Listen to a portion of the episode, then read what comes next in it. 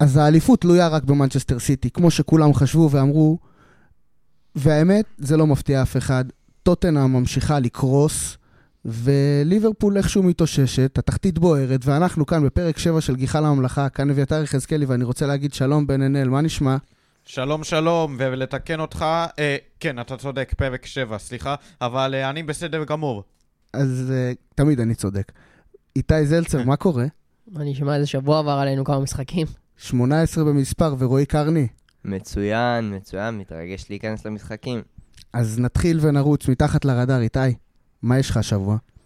אמנם השחקן הזה הוא לא מתחת לרדאר בשום צורה, ואף, וכולם הסכימו איתי שברונו פרננדז הוא השחקן הכי טוב ביונייטד, הוא הווינר שלהם, הוא אמור להיות הקפטן שלהם, בין אם זה מגווייר, בין אם זה לוק, הוא הנשמה של הקבוצה, ואתה רואה את זה גם באופי של השחקן. ברגע ש... אני לא יודע אם הרבה יודעים את זה, אבל ברונו לפני המשחק נגד טוטנהאם נחשב, היה נחשב כפצוע, ויותר מ-תשעים אחוז שהוא היה נהדר מהמשחק, אבל עם האופי שלו ועם המלחמה שלו והרצון שלו לשחק בכל משחק, הוא פתח במשחק, שיחק טוב, וגם עוד שהוא היה בספורטינג, הוא לא פספס אף משחק בקריירה, בקריירת המועדונים, בפציעה. שזה מראה לא רק שהוא שחקן שלא נפצע בקלות, אלא השחקן עם ווינר שרוצה לשחק בכל משחק, עם אופי שונה, שזה בדיוק מה שיונייטד היו צריכים ממנו. זה השחקן שיונייטד היו צריכים עוד שהחתימו אותו, הוא שינה שם את כל האווירה, וזה מתחת לרדאר שלי, שהוא לא... לא נהדר במשחק, במשחק קבוצה אחד של בעקבות פציעה. תשמע, גם ראיתי במשחק נגד ברייטון, אה, הוא חטף את הפציעה בשלב יחסית מוקדם, והוא סחב כמעט עד הערכה. דקה מאה ועשר, כן. מאה ועשר אפילו יותר. זה, ראו אותו סובל מהלך המשחק, מדהים שהוא הגיע. כן. גם ראו, ראו במשחק נגד טוטנהאם שהוא הוא שיחק אחרת. אתה ראית את זה או זה? מתי שלפעמים הוא צלה, לפעמים קצת... לא, אפילו לא בתנועות שלו, הוא כאילו שיחק בהבנה שהוא פצוע, והוא כאילו מקסם את מה שהוא כן יכול ומינה את מה שהוא לא יכול, כאילו לא היה בספרינטים שהוא בדרך כלל עושה, הוא מיקם את עצמו, וזה מדהים שיודע לעשות את זה. כן. אז רואי, מה שלך? אז מתחת לרדאר שלי זה ברצ'י איזה, מניו קאסל, ש... מקריסטל פלאס. סליחה, צודק, מקריסטל פלאס, שנמצא בעונת סי, עם שבעה שערים ושלושה בישולים בליגה. זה למעשה העונה הכי טובה שלו במדי פלאס, והוא גם כבש מעל חצי מהשערי קריירה שלו בפלאס, מאז שהגיע בתחילת עונת עשרים עשרים ואחת. הוא כבש במשחק, במשחקים האחרונים, כבש צמד נגד סאוטהמפטון בניצחון, שער נגד לידס בניצחון, הוא ממש נכנס לחיים החדשים שאודסון הכניס לכל הקבוצה. גם בן דיבר פה על אוליסה לא מזמן, אז... הוא בהחלט החוליה שלהם משלימה אותו ו- ומייצרת אה, מסוכנות בהתקפה של פלאס, בטח עם העמדה של החלוץ, שהיא אף פעם לא, לא יציבה ותמיד מתחלפת, אז אוליסה ואיזה בשני אגפים תמיד מספקים אה, יציבות וסיכון, ולא מדברים על זה הרבה. ועל זה נאמר, איזה שחקן. צריך אה, פלאס תוססת יותר, ודרך איזה זה בהחלט יכול לקרות. אז המתחת לרדאר שלי הוא שם שאני מניח שמעטים שמעו עליו, כי הוא אחד מבין אלף וחשים, סתם סתם, אבל ברצינות, אחד מבין שלושים וחשים שהגיעו לנוטינגהאם פורסט במהלך העונה, והשחקן הזה עונה לשם דנילו, אה, ברזילאי שיהיה בן עשרים ושתיים בסוף החודש, הגיע מפלמיירס הברזילאית, והסטטיסטיקה מלמדת שהוא לא פתח כל כך טוב את הקדנציה שלו בנוטינגהאם פורסט, כשבארבעה מתוך חמשת המשחקים הראשונים הוא הוחלף לפני הדקה ה-שישים, מה שהראה על ההתקשות שלו, אבל בחודש אפריל הוא נכנס לחיים, וזה התחיל מבישול במשחק נגד וולפס. אמנם אחרי זה היו לו עוד קצת קרטועים פה ושם, אבל המשחק נגד ברייטון בעיניי באמת סימל את החזרה לחיים של דנילו, ואולי של נוטינגהאם פורסט כולה במהלך העונה, כי דנילו כבש את שער המהפך היקר של נוטינגהאם בדרך לניצחון. אני תוהה, האם זה אולי השער שייתן לנוטינגהאם את הרבק ואת הביטחון שלה במאבק על התחתית? ימים יגידו. אז... אני אקח אתכם לאיזה נתון מעניין, שהוא ידוע, אבל הרחבתי אותו טיפה קצת. אברטון בדרך לירידת ליגה, והיא הקבוצה עם הכי הרבה עונות בליגה הבכירה, שזה מאה ועשרים עונות מתוך מאה עשרים וארבע שנות קיום של המועדון, שזה המון, ולמשל, הרצף, הם ברצף של שישים ותשע עונות ב, ברצף, בפרמייר ליג, זה כרגע הרצף השני הכי ארוך אחרי ארסנל שעומדת על מאה ותשע, והרצף השני הכי ארוך ב, בהיסטוריה, זה בעצם וילה, שעשתה גם היא אה, מאה ותשע עונות, אבל ב-אלפיים ועשר היא ירדה ליגה, ו... למשל, מועדונים כמו ליברפול עם רק שישים ואחת שנים ברצף, יונייטד עם ארבעים ושמונה, טוטנהאם ארבעים וחמש, ואברטון עם כמעט שבעים שנה, וזה הולך להיגמר. וחבל, חבל על המועדון הזה שככה הוא קורס. ואני רוצה להתחיל אה, עם בערך, עם המשחק הכי משוגע של המחזור, שלא חש... אף אחד לא יימר שזה מה שיקרה. אז ניוקאסל אירחה את טוטנהאם, כמובן, אנחנו עושים סיכום של שני המחזורים, מחזור שלושים ושתיים ו-שלושים ושלוש, ונתחיל עם שלושים ושתיים, וניוקאסל אירחה את טוטנהאם במשחק גורלי על הטופ ארבע. משחק גורלי לפני שהתחיל המשחק. לפני דקה עשרים ואחת. בערך. אחרי ארבע דקות הכל היה גמור. עשרים ואחת זה עוד, לפני דקה תשע. כן, כאילו היה באמת משחק לא הגיוני, אני... אתה מקבל דיווחים עוד שער ועוד שער ועוד שער, אתה, אתה אומר מה זה, זה לא הגיוני מה שקורה שם, מי, מאיפה זה הגיע בדיוק, אז בן, מאיפה זה הגיע? מאיפה זה הגיע, אז אמרת דיווחים על שער, אז זה אומנם יכול להרגיש כאילו חבר טוב מנסה להתקשר אליך ואתה מסנן אותו, זה סיטואציה שיכולה לקרות, אבל לא, זה מגיע מניוקאסל וזה קורה... א', כי ניוקאסל הגיע למשחק הזה בפורמה נהדרת, אומנם ההפסד לאסטון וילה קצת קטע, אבל מבחינתה זה הגיע בזמן טוב מאוד כדי להגיע למשחק נגד טוטנהאם. אני מניח שאדי האו תדרך את השחקנים כמו שצריך לפני העלייה, כאילו תמות, הוא אמר להם למות בשביל הניצחון, צחק בשביל הניצחון, כי המשחק... המגפייז ידעו מראש שהמשחקים נגד הספרס והטופיז הם חשובים מאוד בקרב הליגת האלופות, ונדמה שהשחקנים של אדי האו קיימו זאת. בדקה ה-עשרים ואחת התוצאה כמובן הייתה חמש אפס, אבל הנתון החריג היה שכל כדור פנימה, פשוט מטורף, וזה עוד יותר ממחיש עד כמה ניוקאסל הגיע ברבק, וזה עוד יותר ממחיש עד כמה טוטנהאם הגיע על תקן קבוצת תיירים לעשות ג'יימס פארק. גם מה שאותי תפס זה נכון, זה שלנו, זה היה מטורף וכולנו הופתענו, זה משהו אחד, אבל היה פשוט אפשר לראות עד כמה בהלם היו שחקני ניוקאסל, כאילו איסק, אה, מרפי, סמו שערי, והיו בשוק, הם היו בשוק ממה שקורה, הם לא האמינו שאחרי עשרים דקות הם מובילים חמש אפס. ואני... רואים את איסק, יש תמונה בגול החמישי, הוא עושה זה, גם מרפי אחרי הגול השני שלו היה... הוא כאילו שואל את עצמו, באמא שלי, זה מה שקורה פה. איך זה קרה? מרפי, שחקן שלו, שכובש פעם בכמה משחקים, כובש פעמיים בטווח של תשע דקות, ועוד שערים יפים מאוד, השער השני שלו היה השער מחוץ לרחבה. אבל סליחה שאני קוטע את השמחה שלך, אבל זה גול של שואב בעיניי. כמעט כל הגולים שהם שמו זה גולים של טוטנהאם לפני שזה גולים של ניוקאסל, אבל זה עדיין גולים של ניוקאסל. וזה עדיין משהו להיות ממנו באלם, ואני לא חושב שהם צריכים להיות באלם, כי הם ברצף מדהים. זוכר שעוד דיברנו עליהם כ- כקבוצה מקרטעת, ואולי הם לא יהיו, ואולי הם כן, אחרי שהם הפסידו בגביע, והם הפסידו לליברפול, והם הפסידו לסיטי, ותוצאות תיקו. Mm-hmm. מאז, חוץ מווילה, הם רק ניצחו. מתחילת מרץ, הם רק ניצחו. הם עכשיו במאזן עשר שתיים בשני, עשר שתיים בשני המשחקים האחרונים, זה... זה, זה, זה מדהים. חריג, ואתמול הם... פסלו להם את הגול החמישי על נבדל של... לנבדל בכדור גובה לתוך הרחבה, שאחרי זה הכדור הורחק ואיכשהו יצא מזה גול. שזה חלק מהמהלך. הם היו אתמול יכולים באמת במזל לפרק. שבעה, שבעה ניצחונות משמונה משחקים, והפסד לקבוצה היחידה חוץ מסיטי, שנמצאת בכושר יותר טוב מניוקאסל. אז טוטנהאם, אז טוטנהאם צריכה לראות איך היא נשארת באירופה איתה, כאילו... איך, איך, הם, איך הם כן שורדים ומסיימים בטופ שבע השנה?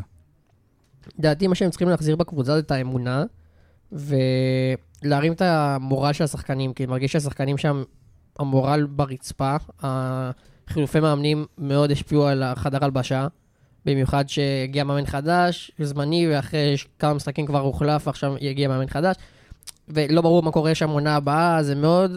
מאוד מסיח את הדעת של השחקנים, במיוחד אתה רואה את זה גם במגרש, עד דקה עשרים עשרים ואחת, כשהיה כבר חמש אפס, רוב השערים היו חוסר ריכוז של שחקנים, של שחקני הגנה של טוטנאם. שחקני התקפה של ניוקאסל פשוט מצאו את עצמם לבד ברחבה, ללא, בלי אף שחקן שמפריע להם, וזה שחק... זה, זה לא יכולת, זה כבר ריכוז, זה משהו כבר מעבר ליכולת, זה לא ששחקני טוטנאם שכחו איך להגן. הם פשוט לא היו מרוכזים, לא, לא... הראש שלהם לא היה במשחק, היה בכל מה שקורה מסביב, בדניאל לוי שאולי יעזוב, וכל המחאות, במאמנים שבאים, שמות הרבה, הרבה שמות, הרבה חילופים. משהו שם לא עובד, וצריך לעצב את המועדון, צריך לעצב את המורל ואת הפסיכולוג... פסיכולוגיה של השחקנים, וזה לדעתי מה שצריך בשביל זה. אבל ליגת אלופות זה עוד חלום רחוק מדי בשבילם, לדעתי התרחקו מזה מדי, אבל הם צריכים עדיין להילחם על ליגה אירופית. דיברת על המורל ו... אז אני רוצה לשאול אותך, נשאר כבר בטוטנאם, זה יותר, כי יש לי שאלת המשך. אתה חושב שאתמול, במשחק נגד יונייטד, הם עשו את הקפיצה הזאת? אז בוא נגיד מה היה אתמול במשחק נגד יונייטד רק. צודק. אתמול טוטנאם שיחקה מול מצ'סטר, יונייטד, נגמר תיקו שתיים באמת... משקף. משקף בשתי מחציות הפוכות. היו שם שתי משחקים, כל מחצית היה משחק אחר. מחצית ראשונה מצ'סטר יונייטד יכלה לנצח, מחצית שנייה... טוטנאם הייתה בעמדת ניצחון, בסופו של דבר זה נגמר תיקו משקף, שתיים שתיים. אז כן. אז על המשחק שהתרחש במחצית השנייה, אני רוצה לשאול אותך אם אתה ראית קצת מהאלמנטים שדיברת עליהם, על, ה, על הביטחון, על האמונה, כי כן היה שם שינוי. כן, עד, עד השוויון ראיתי טוטנאם אחרת, ראיתי מאמן שיצא מחדר הלבשה, הוציא מחדר הלבשה קבוצה שרוצה להילחם, רוצה להביא את התוצאה הזאת, כולם שם היו באטרף, הקהל התחבר למשחק, היה שם... משהו שבאמת הרבה זמן לא היה בטוטנאם, ועד השוויון אתה באמת ראית שהם יכולים בכל דקה גם לעשות מהפך. אבל אחרי שהם ישבו, אתה... הם חזרו אחורה, ואם זה... אם הם היו משווים טיפה יותר מוקדם, וליונייטד היה יותר זמן לתקוף להגנה של טוטנאם, אני חושב שליונייטד היו גם מנצחים את המשחק, כי אחרי השוויון טוטנאם חזרו לאחור, משהו שאני לא מבין, גם החילופים, החילופים שם המנסה, הם החזירו אותם לאחור, ושם זה החזיר אותי למשחק נגד ניוקאסל, שהם עוד פעם איבדו את המורל. הם איבדו את המורל, ואמרת מקודם שהם לא שכחו איך להגן, אבל הנתונים החריגים מראים שהם, לא יודע אם אפשר לקרוא לזה שכחו להגן, אבל בהחלט אפשר לומר ככה, כי בשלושת המשחקים האחרונים הספרס ספגו מאזן עלוב של... אחד עשר שערי חובה, ועוד יש להם ללכת לאנפילד מול ליברפול, כך שאנחנו לא יודעים איך המאזן ייגמר. כן, ליגת אלופות, כמו שאמרתם, זה חלום מאוד מאוד רחוק, וליגה אירופית, גם מזה טוטנאם צריכה לחשוש, כי אם היא תפסיד גם לליברפול... יש לה תחרות מאוד קשה. כי אם היא תפסיד גם לליברפול בחוץ, וגם לאסטון וילה בחוץ בעוד שבועיים וקצת, אז היא בהחלט צריכה לחשוש, ויש לה מזל, זה נשמע מצחיק שאני אומר את זה, אבל יש לה מזל שהמשחקים החסרים של ברייטון הם נגד קבוצות שמעל ברייטון בטבלה, אחרת גם לקונפרנס ליג טוטנאם לא הייתה עולה. תשמע, אני באמת חושב, אני מסכים איתך מאוד על החלק של ההגנה של טוטנאם, כי זה היה מאוד ניכר, זה כל המשחק היה ככה, אבל במחצית הראשונה זה היה מאוד ניכר שהם פשוט היו אנמים, בכל מה, ש... כל מה שנוגע בעבודה קבוצתית והגנה קבוצתית ו... ולחץ בכלל, הם פשוט עמדו ונתנו לשחקני יונייטד לעשות מה שהם רוצים, והסיבה היחידה שזה לא... לא נגמר בתוצאה אחרת, בניצחון מוחץ, של, אפילו במחצית הראשונה. זה כי יונייטד הורידה את הרגל מהגז. יונייטד סיפחה את עצמה. עוד לפני הגול השני אפילו, עוד לפני, עוד לפני שהמומנטום השתנה והמשחק אחר, כבר אז יונייטד התחילה לסבך את עצמה. וברגע שטוטנאם נכנסה עם התלהבות, ועם לחץ, קצת לחץ, זה שיבש לגמרי את כל התוכנית משחק של יונייטד. והיה נר, נרקר שהייתה תוכנית משחק אחת. לא היה פלן בי, לא היה שום גב להישען עליו, ובשנייה שטוטנאם שינו טיפה את, ה... את המשחק שלהם, יונייטד קרסה. יונייטד קרסה, אבל uh, אני מחזיב אותך לדקה התשיעית במשחק נגד ניוקאסל, uh, והוא עלתה תמונה ברשתות, בא אוי כביכול נתפס, uh, מגחך, מחייך כזה, לא יודע אם מתוך יאוש או מתוך אמת, אבל זו תמונה שבעיניי מסמלת את כל העונה של טוטנאם, אי של אי יציבות. עונה שאני בטוח שהתחילה עם אה, המון רעש וצלצולים, כשהביאו את ריצ'רליסון וביסומה ופריסיץ', אבל כפי שזה נראה כרגע, החיוך הזה של הויברג כנראה הסתיים אפילו לא בליגה האירופית בקצב הזה. אז לקבוצה שאפילו לא תיקח אליפות השנה, ארסנל, שיחקה מול במשחק הבאמת משוגע של המחזור ה-שלושים ושתיים, אם ניוקאסל לא הייתה מחליטה לעשות שחיטה מקצועית לטוטנאם, היא ערכה את סאות'המפטון למשחק שהיה אמור להיות קל, ובדקה ארבע עשרה זה היה שתיים אפס לסאות'המפטון, מפתיע בצורה לא הגיונית. זה כבר גם היה, ש... זה גם היה שלוש אחת כבר באיזשהו שלב, בדקה שישים ומשהו, ואיכשהו, איכשהו, מגול בדקה שמונים ושמונה של אודגרד, ועוד שוויון של נלסון לדעתי, סקה. איך... סקה מביתה של נלסון, שנדפה, היה מזל ענק לארסנל שהיא לא הפסידה לסאות'המפטון, אבל זה טקו שכולו הפסד. אין, אין פה, אתה לא יכול לאבד נקודות לקבוצה במקום האחרון בטבלה. לגמרי, גם בדיעבד, עם מה שראינו גם שבוע אחר כך, זה טקו שכבר בנה את התשתית להפסיד את האליפות. ותשמע, אני, אני אמרתי את זה בעצמי כמה פעמים פה בפודקאסט, ואני בטוח שעוד הרבה אנשים, המון אנשים אמרו את זה, שזה הנפילה הזאת של ארסנל עם הסגל והצעירים והעומק, זה בלתי נמנע. אבל הם עשו את זה, הם הצליחו לעשות את זה כל כך כואב, הם המשיכו, הצליחו למשוך את זה עד הרגע האחרון, למצב שהם יכולים להישאר ראשונים בטבלה עד שלהי העונה, כאילו עד המשחקים האחרונים בידיעה שזה לא שלהם, זה, זה טרגי. אין כאב לב מזה, וסיטי עושה את זה לעוד קבוצה ולעוד קבוצה ולעוד קבוצה, ואנחנו רואים פה שושלת, שאם פפ יצליח לבנות פה את הקבוצה, עוד קבוצה מפלצתית כזאת, זה שושלת שיכולה בסופו של דבר להגיע לכמות זמן של ונגר לפחות, כאילו. זה באמת, היה שם הרבה, שם הרבה מסממנים לשושלת אדירה של המון שנים. שוב, אבל חייבים לציין את זה, שזה עונה אדירה. אוהדי הארסנל לא יכולים, לא יכולים להתאכזב. כאילו, מה זה לא יכולים להתאכזב? הם כן. אתה מגיע עד לבאר ואתה לא שותה ממנה, אתה מתאכזב, אתה נשאר צמא. ברור שאפשר להתאכזב, אבל כשאתה מפסיד את הבאר לסיטי, אתה יכול לשים דברים בפרופורציות. הקפיצת מדרגה שהם עשו, אם הם הצליחו להשתמש בזה כדי לבנות תשתית, כדי לבנות התקדמות ולא קפיצה והתרסקות, זה יכול להיות עונה אדירה מבחינתם, למרות הכל. יכול להיות עונה שהם הסתכלו עליה, וגילו שחקנים, גילו את המורל שלהם מחדש, התחברו לאוהדים שלהם מחדש, תצוגות עידוד שהיה... ובאותה מידה, ובאותה מידה, זה יכול להקריס את הקבוצה, זה יכול לגרום שם לקריסת מערכות, הפסד אליפות כזה. זה יכול, בגלל זה הם צריכים... והנה תראה את ליברפול, שעונה אחרונה נלחמה ולא הצליחה, בסוף זה גרם לקריסה, מנטלית קשה. אבל ארסנל, רק אחרי שלוש עונות מצליחה להגיע למצב שהיא נלחמת, ליברפול כבר אחרי עונה הייתה שם. אתה ראית, אבל ליברפול בנתה את התשתית הזאת. גם עם האכזבה של, של, של סיטי, עם האכזבה מול סיטי היא בנתה התשתית. זו הייתה עונה מדהימה. עונה שלדעתי, לא, אני מדבר על העונה לפני האליפות. אוקיי. זו הייתה עונה שלדעתי, הייתה יותר טובה מעונת האליפות עצמה. ברור. העונת האליפות עצמה הייתה עונה שסיטי באמת, הקורונה... הייתה גם עונה מאוד מוזרה. קורונה, ואתה מודח ברב הגמר או משהו כזה...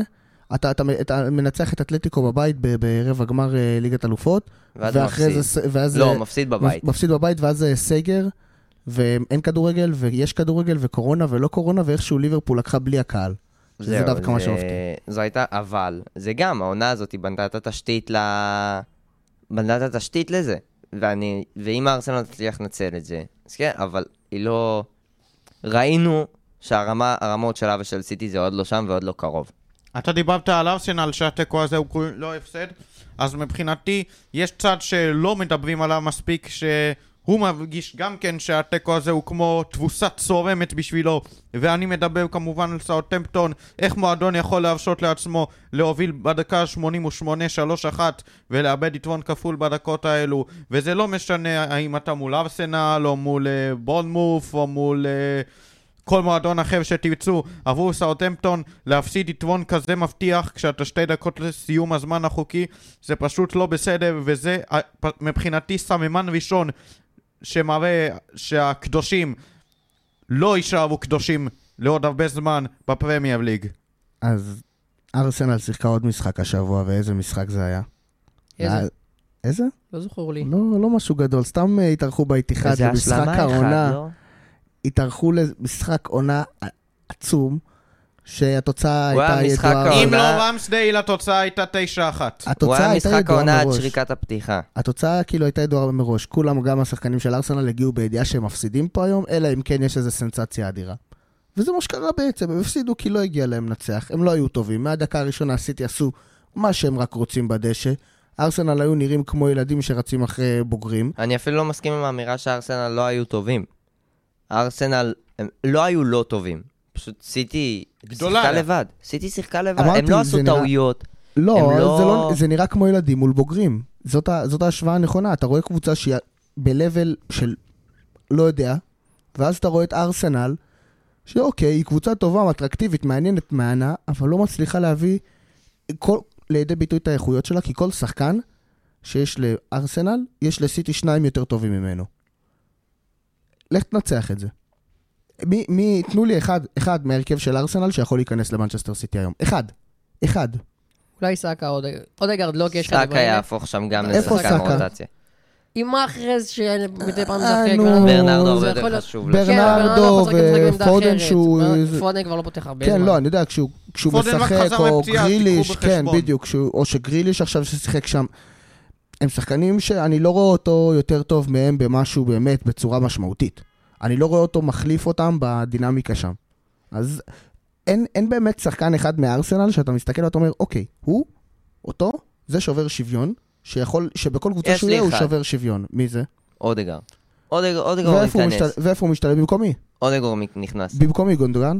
גונדואן, הוא היה מכניס אותו. הוא לא היה מוותר על שחקן כזה. אני לא יודע, אני לא מסכים לך. אמרת שחקן שובר שוויון, מבחינתי זה השחקן שובר שוויון. הוא שובר שוויון בשביל ארסנל, השאלה אם בשביל סיטי... הוא יכול להיות שובר שוויון בכל קבוצה. אז אני לא מסכים איתך לגבי סיטי, כי סיטי באמת יש לה כל כך הרבה איכות, וגם אתה רואה את ה... הם יודעים פשוט לשחק אחד עם השני כבר, שזה מפחיד. הם יודעים והם רגילים לכל אחד שעל המגרש, והם יודעים איפה כל אחד יהיה, והם שינו את השיטת משחק שלהם ל... הלנד מקבל כדור ארוך, מוריד לדבריינה, וככה גם הגיע הגול הראשון. זה היה מדהים, גם כל, ה, כל הניצחון, כל הדבוסה הזאת של ארסנל הייתה בגלל שגם דיברנו על זה, על השינוי שפפ עשה, העונה כדי למקסם את הלנד ואת גריליש. הוא גריל... עשה את זה ממש עכשיו לאחרונה, כן? הוא עשה את זה ממש בחודשים האחרונים, ואז בא למשחק העונה מול ארסנל, ובא עם שיטה אחרת לגמרי. פשוט אחרת לגמרי. ארסנל התכוננו כבר לזה שסטורנס יעלה לקישור, ושינוי מיקום, ושלושה בלמים, ארבעה בלמים. פשוט בא, עלה עם ארבע, ארבע, שתיים. פשוט, קלאסי. כשדבריינה הוא, הוא השחקן של המערך, שמשחק, שקיבל פשוט חופש לשחק איפה שהוא רוצה. ו, ועשה, והלינק-אפ שלו עם הלאה, הוא תפס את ארסנל לא מוכנה. ארסנל באה כל כך מתוחכמת לנסות, לנסות לעצור פה איזושהי ש, נוסחה בלתי קשילה של סיטי, ופשוט סיטי באה בפשוט, ופתחה אותם. סיטי, פתחה את זה. כי, כי זה מה שעשתה גם לביירן מינכן, תשים לב. סיטי פשוט יודעת לבוא ולנצח את המשחקים האלה. אתה לא חייב להיות הכי טוב, אתה צריך פשוט לבוא ולנצח את זה. במיוחד בשלב הזה של השנה, אתה צריך לנצח, אתה צריך את הנקודות, זה לא מעניין יכולת. אף אחד לא יזכור שהארסנל הייתה מדהימה לאורך כל העונה, אם היא לא תיקח אליפות. כאילו, אתה זוכר את התואר, אתה זוכר את האיכות של הניצחון, את ה... את זה שניצחת, אתה לא מסתכל על היכולת שלך ועל אם אתה טוב או לא טוב. לגבי ה... מה שאתה אומר עם התואר, אז אני לא מסכים עם זה מאה אחוז, כי נגיד ראיתי עכשיו כמה אוהדי יונייטד שאומרים שאם ארסנל לא תזכה באליפות, אז ליונייטד יש עונה יותר טובה, כי הם זכו בגביע הליגה ועכשיו בגמר הגביע. ממש לא מסכים. נכון, בדיוק, זה שאני אומר, התארים זה לא הדבר היחיד ש... לא, זה לא סתם אוהדי יונייטד, זה ריו פרדיננד אמר. ברור שזה לא. יש על זה ויכוח גדול שכאילו עד כמה... עד כמה זה, זה באמת מה שמשנה, אבל אני חושב שהכותרת, כאילו מה זה הכותרת? ה... המשפט הכי גדול שאני יכול לצאת במשחק הזה, כאילו בשורה התחתונה, זה פשוט שזה היה מובן מאליו. אף אחד לא ציפה למשהו אחר, וזה מה שעצוב. מקום ראשון, אתה מצפה ממנו, זה מקום ראשון צמוד. משקר, כי, בדיוק, כי בדיוק, הם משחקים חסרים. זה מה שאני רוצה להגיד, אבל, שהם מקום ראשון, אבל זה כאילו... ששחקו כאילו הם מקום ראשון. בדיוק. אתה... כולם מההתחלה ציפו שארסנל תתבזה שם, וזה זה גם מה שקרה, שזה מה שהכי עצוב, שבאמת כולם צדקו, וכשאתה במקום ראשון זה מה שחושבים, שברגע שאתה מתארח את זה מקום שני, ויהיה משחק חד צדדי בצורה מטורפת למקום השני, ויהיה התבזות, יהיה פירוק, אז איך אתה בעצם מקום ראשון? איך כל העונה אתה היית מקום ראשון? איפה ארסנל שהיית כל העונה? זה היה פשוט תצוגה חד צדדית, וסיטי... אז פה הנקודה, זאת אותה ארסנל שהייתה כל העונה, אבל זאת לא אותה סיטי שהייתה כל העונה, איפה שסיטי במהלך עונה עד שהאלנד נכנס ושמצאו את הנוסחה הנכונה לעבוד איתו, סיטי איבדה נקודות איפה שהיא לא הייתה צריכה, איפה שלא מתאים לה ולא אופייני לה, בגלל זה גם חשבנו שארסנל תהיה שם ותיקח את זה, אבל סיטי מצא את הנוסחה ופתאום ארסנל כבר אה, שלושה ארבעה משחקים לא מנצחת. ילחצו. אה, כן, זה איבדו, לגמרי מנטלי. איבדו ש, שלוש פעמים, איבדו פעמיים יתרון ופעם שלישית כמעט הפסידו לסאות'המפטון בבית. ואז מגיעים לאיתיחאד אחרי, ברצף כזה, כשאתה עם המורל ברצפה, שאתה יודע שהאליפות לא תלויה בך, ובאה לך סיטי הגדולה, הכל יכולה, אז אתה קורס. וזה מה שקרה להם פשוט. קריסה.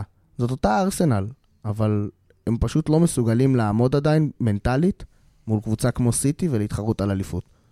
הם עדיין לא שם. אני חושב שהדבר הכי גדול שסיטי עשתה בשנים האחרונות, זה שגם היה, גם כשהיה יתרון אחת עשרה נקודות לזכותה של, של ארסנל בטבלה, ידענו שסיטי עדיין שם. וברגע שאתה יודע את זה, וגם סיטי יודעים את זה, וארסנל גם ידעו את זה, אז גם הופך את זה למציאות. השחקנים של סיטי יודעים שהם ינצחו לא משנה מה, זה משפיע על המורל שלהם, משפיע על המחשבה שלהם, והם מגיעים למשחק כווינרים לכל משחק בשביל מטרה לנצח. וארסנל, אחרי כל ניצחון של סיטי, מתחילים לחשוב, אולי זה יברח לנו, מתי זה יברח לנו, כל משחק עולים ממש משקולות הרגליים, ואז, זה, כשזה באמת קורה, אז זה ברור, כול, מובן לכולם, שזה... זה מובן מאליו פשוט. בדיוק, כן, זה פשוט לא מפתיע, ולא משנה כמה פער יהיה לך על סיטי, כל עוד יש להם סיכוי לחזור, הם יחזרו. זה, זה לא, זה לא כיף. זה לא... אז... במיוחד בסוף העונה. בסוף העונה כן. סיטי בדרך כלל, הקבוצה... זה, זה הכושר הכי טוב שלה. זה מפתיע, ו... כן. הם, הם פשוט... האלה. הם יודעים לקחת את הנקודות האלה. הם יודעים לקחת את הנקודות האלה, אבל מה שהיה עוד יותר ברור אצל סיטי, זה שמהרגע ש... המשחק יצא לדרך נגד ארסנל, לא היה כל ספק שהמשחק הזה יהיה של מנצ'סטר סיטי, וראינו את זה כבר בדקה השישית, בסוף הדקה השישית, עם חילופי תפקידים, אפשר לקרוא לזה ככה, של דה בריינה והלנד. הלנד נתן כדור כמו שדה בריינה נתן להלנד, ודה בריינה מסיים כמו שהלנד מסיים, שער קלאסי של מנצ'סטר סיטי. אתם יודעים שממחיש בעצם עד כמה היא כישרונית, איכותית ומגוונת בהתקפה, ושהוא יסיים את משחק העונה בלי שער. הצחקתם את הלנד, פשוט הצחקתם אותו, ואמרתי לעצמי שהוא עוד יגיע ל-חמישים שערים בכל המסגרות, אז הנה, הוא מבוחק רק אחד מזה.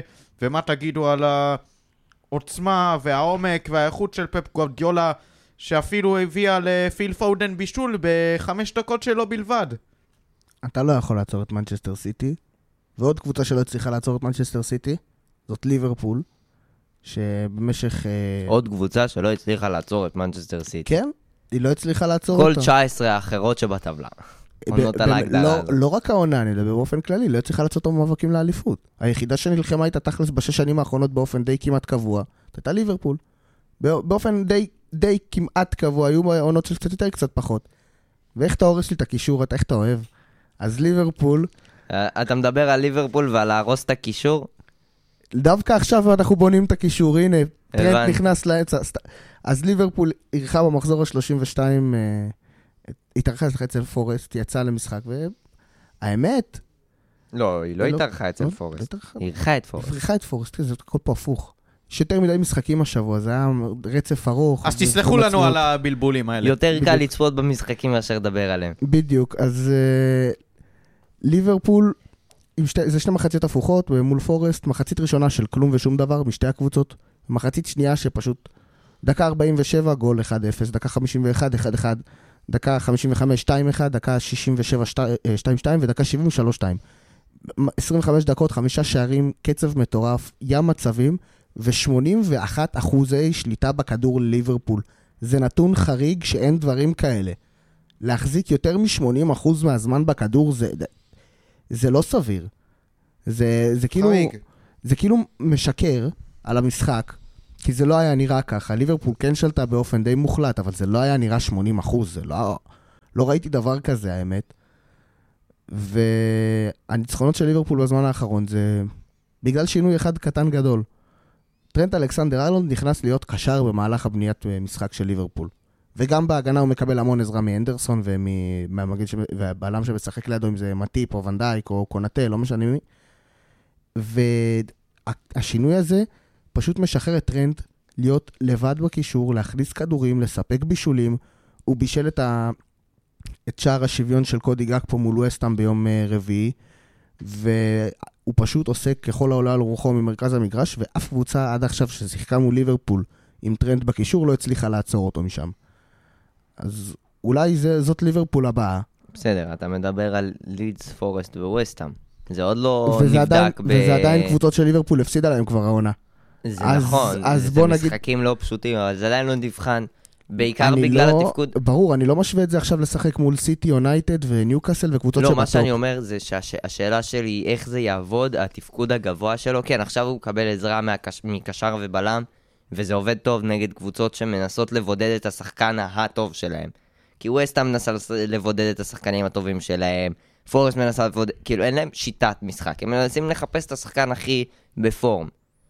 אבל איך זה, אתה רואה את זה עובד נגד קבוצה שלוחצת גבוה, ששולחת הרבה שחקנים, כן. אתה רואה טרנד מצליח לעשות את המעברים האלה אני בלי... אני אגיד לך גם למה כן. בלי אשר אני... נזק? אני אגיד לך גם למה כן, א' הוא לא הקשר האחורי, יש לידו את פאביניו שכרגע משחק, ודווקא גם חזר קצת לכושר ביחד. גם אנדרסון לפעמים שם. אנדרסון לפעמים, אבל אנדרסון כרגע עכשיו מחפה עליו יותר לכיוון צד ימין, ובבילדאפ עצמו, כשאתה מכניס שחקן עם איכויות מסירה כאלה לאמצע, בעצם תחשבו שמה שהוא עושה, אתה עולה ב-ארבע שלוש שלוש, והקבוצה שמולך מתכוננת ל-ארבע שלוש שלוש, אבל מה שכביכול הם לא יודעים, זה שה-ארבע שלוש שלוש הזה הופך להיות בעצם... שלוש, חמש, שתיים, שלוש, ארבע, שלוש, מוזר כזה, יותר שלוש, ארבע, שלוש, וטרנט אלכסנדר ארלונד נכנס לשחק ביחד עם פאביניו באמצע, אז יש לך אחד גרזן שקשה לעבור אותו כשהוא משחק טוב, ובמשחקים האחרונים הוא אחלה, ואחד יודע, אולי מוסר מהטובים בליגה, מהטובים בעולם, ויש לו טיפול בכדור מדהים. במיוחד בכדורים ארוכים. בדיוק, וזה הניקוד, זה המיקום שאתה צריך ואתה רוצה אותו, שם. אז הוא מכניס את הכדורים, הוא נכנס לאמצע, ואתה יוצר יתרון. עכשיו, מה שאתה עושה זה בעצם אתה צריך להביא עוד שחקן שיסגור אותו באמצע. זאת אומרת שאתה מוותר על שחקן כנף. אם ליברפול תנסה לצאת דרך הכנפיים, ויהיה עוד שחקן שם בצד שיברח, יכול, יכול להיות מצב ש... שסלח יקבל בידוד באחד על אחד בקו. שוב, וזה מה שאתה מחפש. זה קרה עד עכשיו במשחקים נגד הקבוצות הקטנות יותר, ששולחות את הכנף כדי לעזור. אבל מי... קבוצה... לא, לא, ומי... אבל אם אתה, אתה רוצה להגיד לי שאף... שסיטי לצורך העניין, או... סיטי זה לא דוגמה טובה, אבל יונייטד, כל הקבוצות שהם כביכול... נלחמות על אירופה כרגע לא יסגרו את טרנט אלכסנדר ארלונד? יסגרו, לא יבטרו על זה את הכנף. אז מי יסגור אותו? יכניסו עוד קשר, יתכוננו לזה מראש, זה לא בלתי אפשרי. ברור שזה לא בלתי אפשרי, אבל השאלה שלי לא בפן ההתקפי. אז איך אתה משחק עם זה התקפה? אז איך אתה משחק עם זה התקפה? אם אתה עכשיו נגיד הקבוצה היריבה, איך אתה משחק עם זה התקפה? אתה מכניס, אתה משחק במערך יותר מצומצם, יש לך... אתה משחק יותר מהאמצע, זה בעייתי. השאלה שלי, בקטע התקפי אני לגמרי יכול להבין את היתרונות שזה נותן, זה לא שאלה בכלל. זה היה ברור שטרנט לא מגן ימין כבר תקופה, ו- ו- ולדעתי ליברפול צריכה להתרכז עכשיו בלהביא מגן ימין יותר מקשר, כדי לתת לו את החופש לשחק בקישור. אבל כרגע זה מסכן אותם הגנתית. זה לא יכול לעבוד. זה לא, אנדרסון לא מגן ימין. טרנט לא שחקן שיכול לעשות את המעברים האלה מספיק מהר נגד שחקנים באמת מסוכנים. אבל אני אגיד לך גם למה לא, כי במערך כזה שיוצאים עליך ומתפרצת, אתה בעצם כביכול עם שלושה שחקני הגנה, אוקיי? שאחד מהם מגן. שאחד מהם זה מגן, אבל זה רוברטסון, אז הוא יודע לעשות את הסגירות האלה מעולה, אוקיי? אז אתה משחק בעצם עם שלושה שחקני הגנה, אתה משחק בקו שלוש רגיל, שפשוט בקישור מעליך יש עוד שחקן שהוא אחרי זה הוא יורד לעזור באמצע, ואז הוא מרווח לימין, ואז אתה נכנס לקו הגנה של ארבע כשאפשרי. זה לא שיש עם זה איזה נזק, אם היה עם זה איזה נזק כלשהו, היית רואה את ליברפול מפסידה. ההגנה של ליברפול ככה או ככה רכה, היא קיבלה שני גולים לא מחויבים למציאות מול פורסט, אבל זה לא באמת, זה לא ש... אז זה מה שאני אומר, ש... אולי זה עובד, אולי זה עובד בלעשות שלוש שתיים דחוק נגד פורסט, התקפי והכל ולחטוף, או לעשות מהפך נגד ווסטהאם ולחטוף. תראה, לעלות ככה מול סיטי, אתה, יש לך הרבה מאוד סיכויים שאתה תקבל בראש. אפילו קבוצה מול ברייטון אני רואה שוברת את זה. עזוב סיטי, סיטי זה לא דוגמה. אני לא חושב שקל מאוד לשבור את זה, כי אתה חייב לנטרל את טרנט אלכסנדר ארלונד, חייב. אין לך, אין לך ברירה אחרת. אז פורסט למשל, פורסט שיחקה, עשתה תוצאה די, די גדולה ביום שישי, ביום שלישי, רביעי. היא שיחקה מול ברייטון, והפכה עליה לשלוש אחת בחוץ. בבית. בח... בבית. בבית, אתה מבולבל היום. כן, הכל פה, זה רשום לי וזה הכל הפוך. לא משנה. אביתר, באת הפוך. באתי הפוך. אז כן, אז עשתה מהפך גדול, שלוש אחת, גדול, ובאמת, איכשהו ברחה, עלתה מעל הקו, באיזושהי קונסטלציה מוזרה, אברטון כרגע מקום תשע עשרה, והתחתית די בוערת, פורסט רק בנקודה ברחה, אבל היא ברחה, מה שלא האמנו פה. מה שלא האמנו פה, ואני יכול להגיד לך ש... ש... אני יכול להגיד לך שנוטינגהאם פורסט היא קבוצה של מחזורים, ככה אפשר להגיד את זה, מחזור אחד אתה...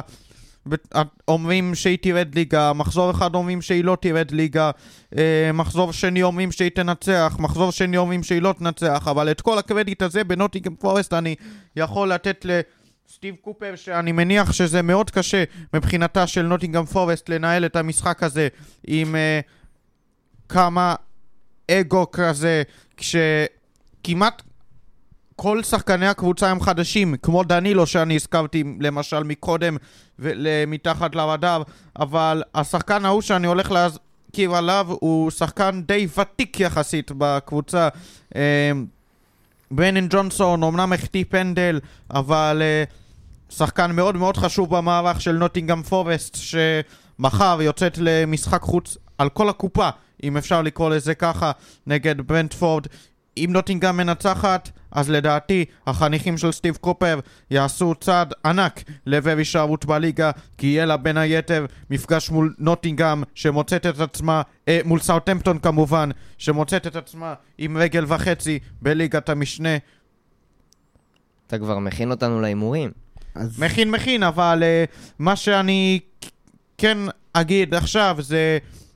מה שאמרתי מקודם זה עד כמה נוטינגהאם פורסט לא צפויה, מה שבעצם אי אפשר לדעת מה יקרה, האם היא תנצח, האם היא תבקיע, האם היא זה, ואני שואל אתכם, מה לדעתכם מביא, גורם לקבוצה הזאת לראות כל כך בלתי צפויה?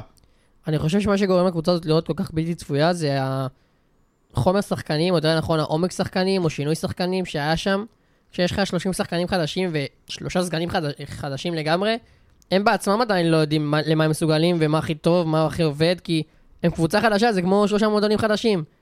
זה, אתה גם רואה את זה במגרש, כל משחק זה מועדון אחר משחק. גם אם זה ש, שינוי פה של שחקן, שינוי שם של שחקן, ברגע שיש לך כל כך הרבה שחקנים שלא מחוברים אחד לשני, לא מכירים אחד לשני, אז יש משחקים שהולך להם, יש משחקים שהנוסחה נמצאת וזהו, הם מנצחים את המשחק והם משחקים נפלא. אבל יש גם משחקים שהם רואים את החוסר תיאום הזה, רואים שזה שלושים שחקנים חדשים שלא שיחקו מעולם ביחדיו, ואולי חוץ מלודי וליפה שככה הגיעו מאותה קבוצה, אבל הם צריכים עוד את הזמן, הם צריכים עוד, וגם אם יישארו בליגה אז העונה הבאה עדיין לא מספיק, הם צריכים עוד כמה עונות של החיבור שחקנים הזה, כי היה שם, היה שם הרבה מאוד שינויים, ותחשבו שזה שלושה, שלוש קבוצות שבקבוצה אחת, mm-hmm. והם צריכים להתנהל עם זה, הם צריכים להסתדר עם זה. אז היריבות שלה לתחתית, שהם, נגיד לסטר, היא יריבה יותר ישירה שלה, הפתיעה את וולפס במחזור ה-שלושים ושתיים, וגם היא הצליחה לברוח זמנית עד את ניצחון של פורסט במחזור ה-שלושים ושלוש, מעל הקו. אז לסטר, שנמצאת כרגע במקום ה-שמונה עשרה, פער של נקודה בסך הכל. אבל... לא יודע, קשה, קשה להסביר את זה, קשה להסביר את התחתית הזאת, כי באמת העונה הכל קורה והכל זז, ו- ולסטר פתאום אה, משפרת סיכויים ומורידה את אברטון מתחתיה, ובמחזור הבא יש אה, קרב ישיר, ואם, ואם יקרו דברים, הכל, הכל יכול לזוז שם. ו... כן, אבל מאבק הירידה כי כבר יותר הצטמצם. אני, אני זוכר שעוד דיברנו על זה שפלס ו- ו- ווילה, מה שמפרידות... ווולס הייתה שם כבר כנראה שאנחנו הבאנו ליונה אמרי מלא עצבים. היו איזה היו איזה שמונה קבוצות שהיו צמודות אחת לשנייה, ועכשיו באמת הפער. אפילו בורנמוט הצליחה לברוח פה. אני רואה את בורנמוט כזאת שמסמלת את ה... לגמרי את חוף הביטחון. ולמרות שהיא קיבלה ארבע אפס מווסטהאם, היא עדיין הצליחה, היא עדיין בפוזיציה טובה עם שלושים ושש נקודות כבר, והיא די הבטיחה לעצמה הישארות אם לא יהיה משהו חריג. בגדול זה ארבע קבוצות שנלחמות על שתי מקומות. סאות'המפטון ירדה, ש... ש... עוד שתי קבוצות צריכות לרדת, ויש ארבע קבוצות שזה אברטון, לידס, לסטר ונוטינגהאם. נוטינגהאם פורסט. זה ארבע קבוצות שעד הסוף ילחמו על השנייה האחרונה, שתיים מהן תרד, שני... שתיים מהן יישארו. מי, זה... מי זאת מי? נגלה רק בסוף. אבל זה ארבע קבוצות על שני מקומות. כן, אז יש גם את ה... אחרי שלסטר ניצחה את וולס, ואברטון עשתה תיקו עם פאלאס במחזור ה-שלושים ושתיים, ו... והצליחה לרדת מתחת לקו, וירדה כבר למקום ה-תשע עשרה גם. ו... הצליחה, איזה הישג. כן, זה, זה, הצל... זה הצלחה גדולה האמת. הצלילה לרדת למקום, צלילה. כן, לגמרי, היא צוללת בצורה לא הגיונית, אז אני רוצה לגעת בזה קצת כאילו... איך אברטון, מועדון עם רצף כזה איכותי בליגה של, של המון שנים, ש... איך הם מגיעים למצב שהם כמעט יורדים ליגה, הם, כאילו באופן ש... שזה אפילו לא תלוי בהם יותר? התנהלות בזויה.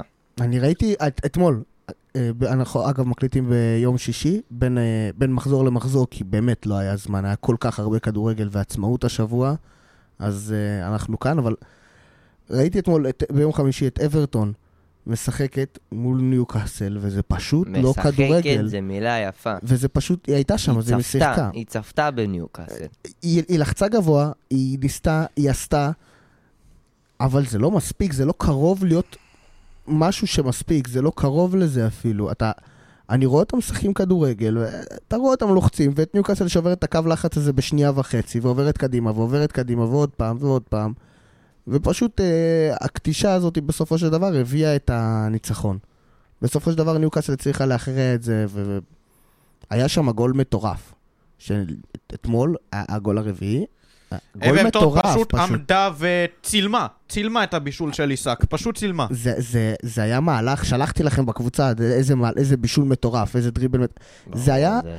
מהלך, הוא עובר מכמעט מחצית המגרש, מתחיל על הקו, ורץ, רץ, רץ, עובר באמצע. עם בילד כזה גדול, לעשות, להיות עם כזאת טכניקה קרובה לכדור, זה מדהים. זה לא תגידו מהשחקנים הזריזים והנמוכים שיש להם... כן, כן. הוא עבר שלושה שחקנים על קו הרוחב, זה... ולדעתי מהלך המערך הזה עבר שבע פעמים. אני לא אומר שבעה שחקנים, כי יש שם כמה שהוא עבר פעמיים. או שלוש. אבל הוא עבר איזה שבע, שמונה פעמים. הוא עשה מהלך מטורף. שבעצם מסמל את העונה של אברטון שפשוט, שפשוט לא מסוגלת אה, לשחק ולא מסוגלת לשמור ולא מסוגלת להגן, ואתמול האוהדים בגודיסון פארק כבר אה, יצאו בשתיים או שלוש אחת, הם כבר ברחו, בארבע אחת לא, כבר לא היה אף אחד, אפילו קריאות בוז בקושי היה מהאצטדיון, כי לא היה מי שיעשה אותם. כן. זה היה פשוט הזיה, ואברטון בדרך, ואברטון בדרך למטה, ואנחנו... רואים קבוצה שפשוט קורסת, וקבוצה מפוארת יחסית לליגה האנגלית, כן? היא קבוצה עם עבר. אברטון, בהמשך למה שאמרת, במתכונת הנוכחית של הפרמייר ליג, היא רק אחת מבין שש קבוצות שלא יעבדו ליגה מעולם. חמש האחרות הן כמובן שלוש הלונדוניות הבכירות, יונייטד וליברפול, אבל מה שעוד יותר אומר עד כמה אברטון מאוד לא יציבה העונה, זה ה... התקפה, בלי התקפה אין הישארות, חד משמעית. אברטון היא ההתקפה החלשה ביותר בפרמייר ליג העונה, עם עשרים וחמישה שערי זכות בלבד אל מול חמישים שערי חובה. ככה לא נשארים בליגה, ככה לא נשארים בליגה שון דייץ', אה, וזה אומנם הגיע עם פרנק למפרד ועם פאיד מושירי בקיץ, אבל ככה לא נשארים בליגה עם הניהול הכושל של חלון העברות. אין מחליף לריצ'רליסון שעבר לטוטנהאם, אין מחליף לעוד כמה שחקנים שנטשו גם כן, ואידריסה גיי ששיחק בתקופות היפות של רומלו לוקאקו, רוס ברקלי, ארונה קונה וג'רארד דאולופאו, עכשיו תקוע עם uh, מקנייל וגריי, אולי בדרך לצ'מפיונשיפ. אביתר, אתה שאלת מה בדיוק, למה אברטון במקום הזה, ואני חושב שזה... כמו שבן אמר פה, שהזכיר, זה בדיוק מה שאני אגיד, זה בגלל חום השחקנים והכושר הערוץ של הרבה מאוד שחקנים. אם בעונות הקודמות היה לך את ריצ'רליסון וקלברט לואין שלקחו את הקבוצה הזאת והפקיעו כמעט את כל השערים שלהם, הם מעורבים בכל השערים שלהם. העונה, ריצ'רליסון עזב, בין אם הוא טוב או לא טוב בטוטנהאם זה סיפור אחר, אבל העזיבה שלו באברטון השפיעה מאוד על הקבוצה. קלברט לואין, מאז שהיה פצוע לפני כמה עונות, כבר לא קלברט לואין שאנחנו זוכרים, שהיה מלך שערים לאיזו תקופה. ואין להם את השחקן שיפקיע את השערים, יסיים את השערים שאתה יודע שהוא יהיה מלך שערים שלך. ובקישור, כמו שבן אמר, חלש מאוד, הגנה לא מספיק טובה. זו קבוצה שעם כל הכבוד, עם כל הכבוד לעבר הפואר שלהם, מגיע להם ללדת ליגה. הם לא מספיק טובים. שיש לך קבוצה שהתקפה הכי גרועה בליגה, בדרך כלל תרד ליגה. אוקיי, זה משהו שחוק כמעט קבוע, וגם הם ספגו פי שתיים שערים. זה, זה לא, לא מתאים לפרמייר ליג. ורק כדי לחדד את האוזן, אברטון עלולה ללדת ליגה כשב... כשבשער המשחק, אני מזכיר, השוער הראשון של נבחרת אנגליה. אתמול, את, במשחק ביום חמישי, ראו את פיקפורד פשוט משתולל כבר, הוא כבר לא יכול, הוא, הוא עוצר, הוא עושה את כל מה שביכולתו כדי לא לספוג, והוא סופג, הוא כבר לא מסוגל. הוא, הוא לא יכול, הוא מקבל גולים כל כך קלים, ב, ב, כביכול על ההגנה שלו, לא עליו. וברור שיש גולים שכבר זה גם אשמה שלו, אבל לא יודע, הוא, הוא פשוט סובל. יש שאלה אחרת אליכם. במידה ורמסדייל ימשיך ביכולת הזו, וארסנל תהיה בטופ ארבע, אברטון תרד ליגה, ופיקפורד יישאר באברטון ולא יעבור לקבוצה? זה כבר קשה לי לראות, אבל נלך איתך, הוא נשאר. פיקפורד עזב את סנדרלנד אחרי שהם יעברו. אני מביא לכם פה סיטואציה, במידה והוא לא יעזוב, ורמסדייל עדיין בכושר הזה, פור בכושר הזה, פיקפורד עדיין יפתח באנגליה?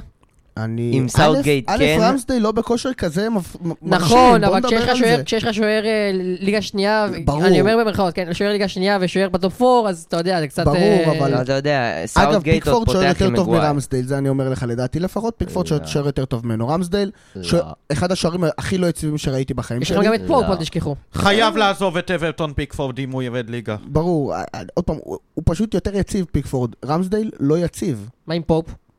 לשאלתך, בתור שוער שני, שלישי, אני לא רואה אותו שוער ראשון. מציאותית, כאילו אידיאלית, לא, הוא לא ימשיך לפתוח, אבל כל עוד, אנחנו יודעים שלסאוטגייט יש העדפות, ובוא נגיד את זה ככה. יש לו פרות קדושות. אם מגוואר ממשיך לפתוח, אף אחד לא בטוח.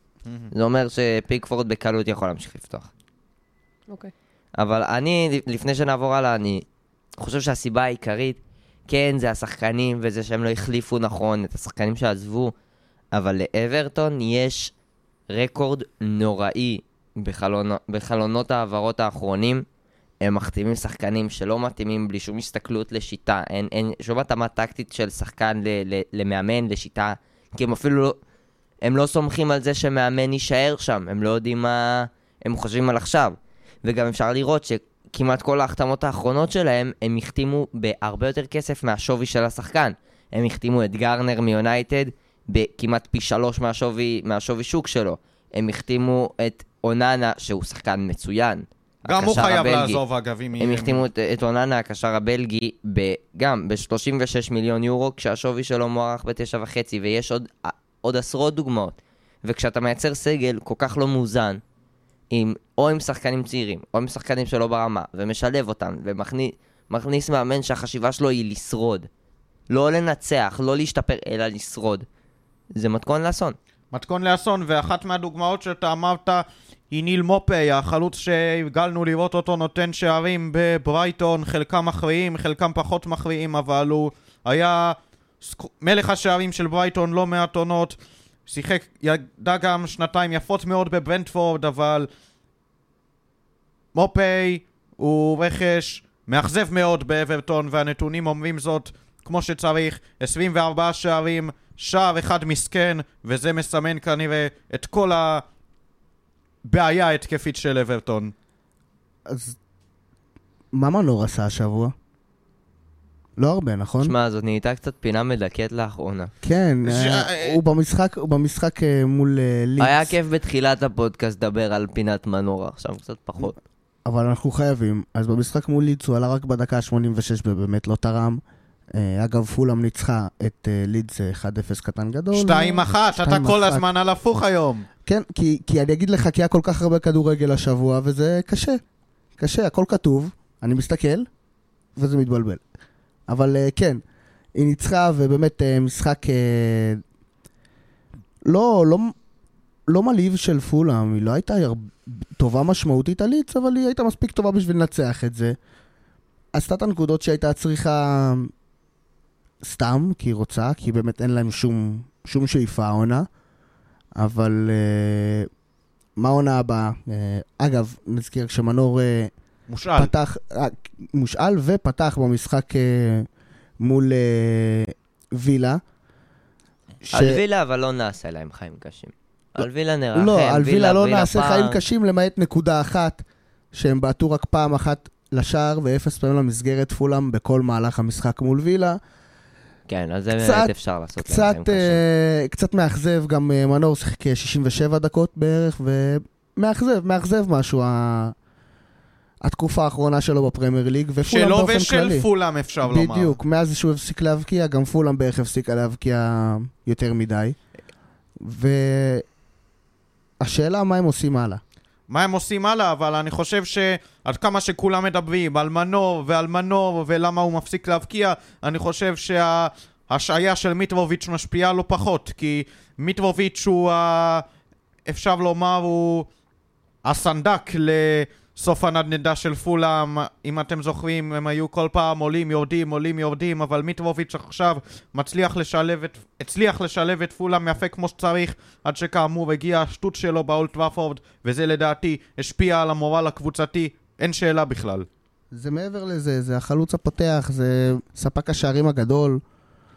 אפשר להגיד שזה הסמל של המועדון בשנים האחרונות. גם, גם, כן, אז קצת יותר...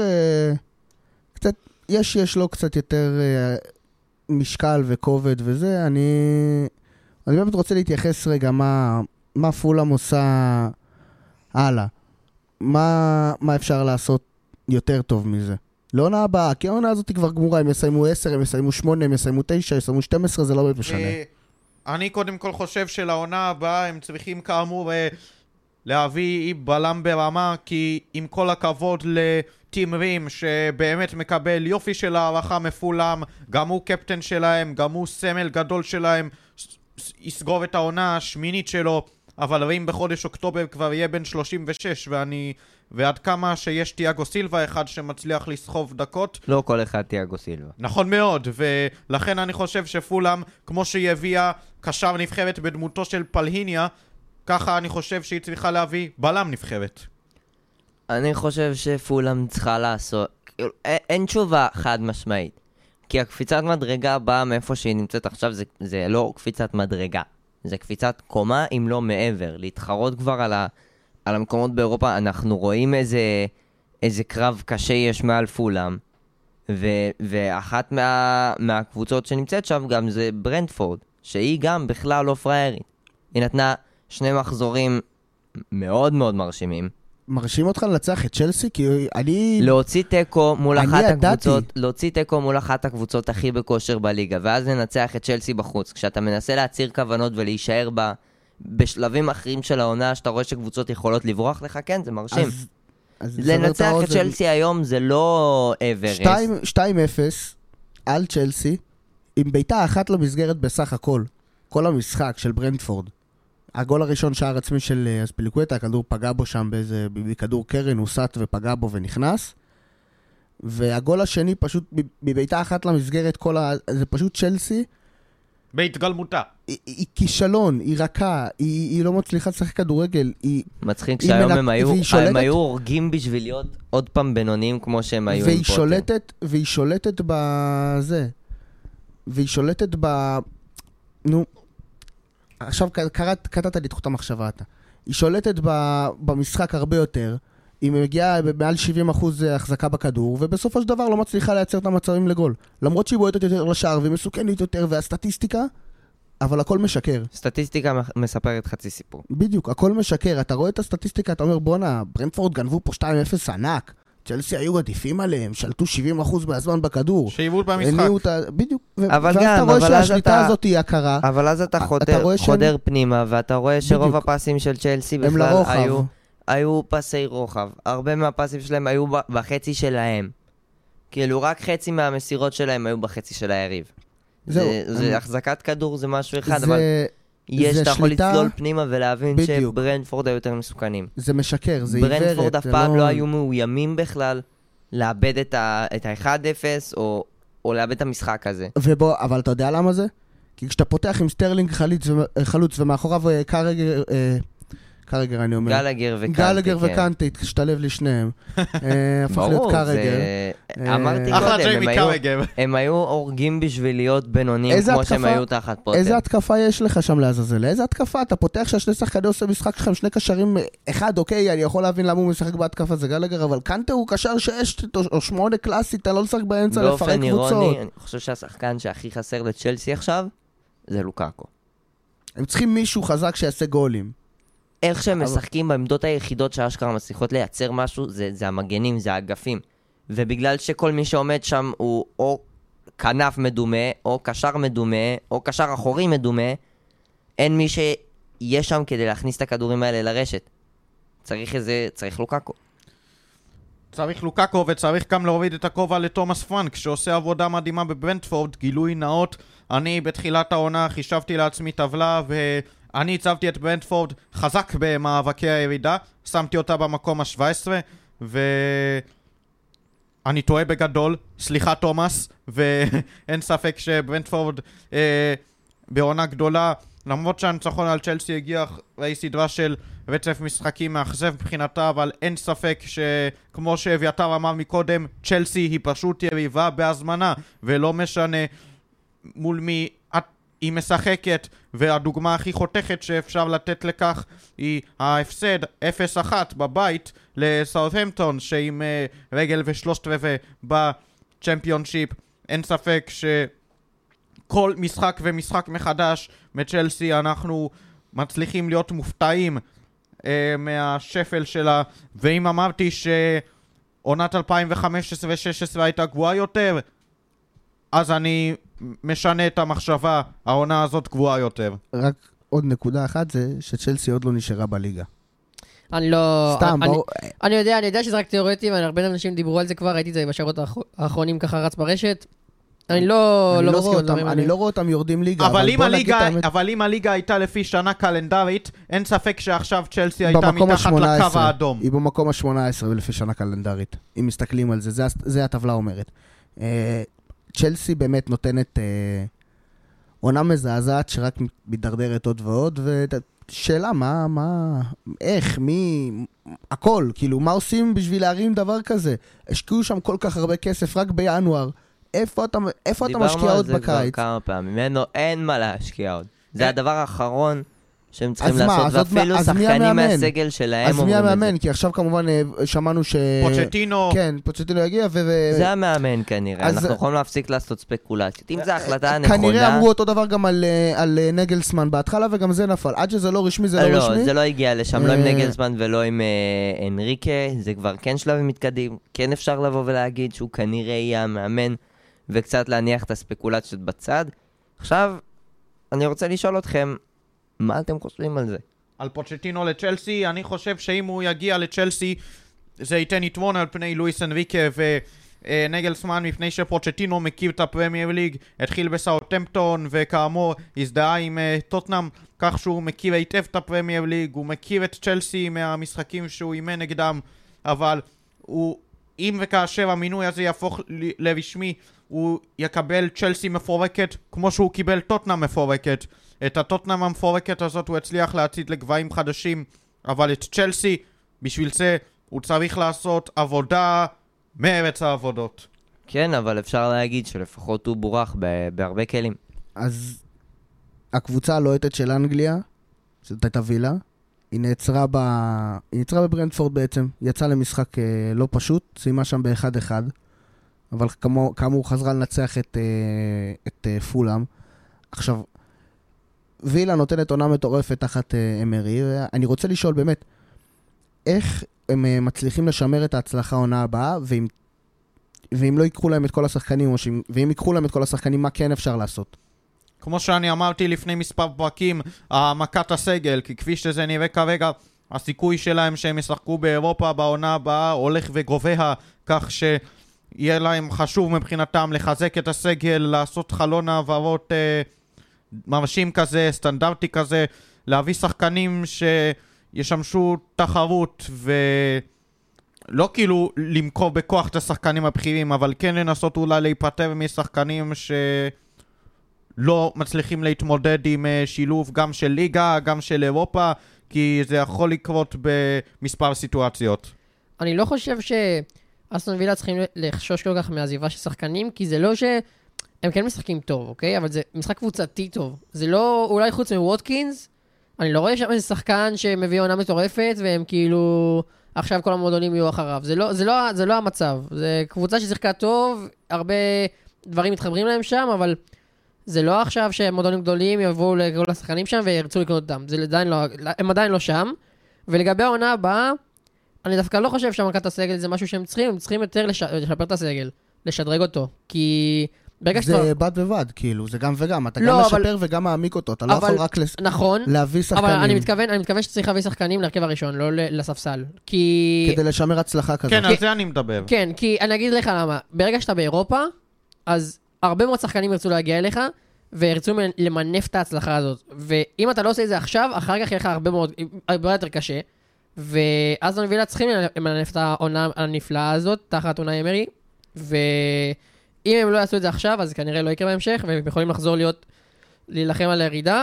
אז אני חושב שעונה הבאה, אם יהיה עונה כמו זאת, זה יהיה הצלחה גדולה מבחינתם, כי לדעתי זה לא יקרה, אבל בשביל שזה יקרה, הם צריכים להחתים שחקנים, כי הם צריכים עכשיו, ברגע זה, שהרבה שחקנים ירצו לבוא לשם.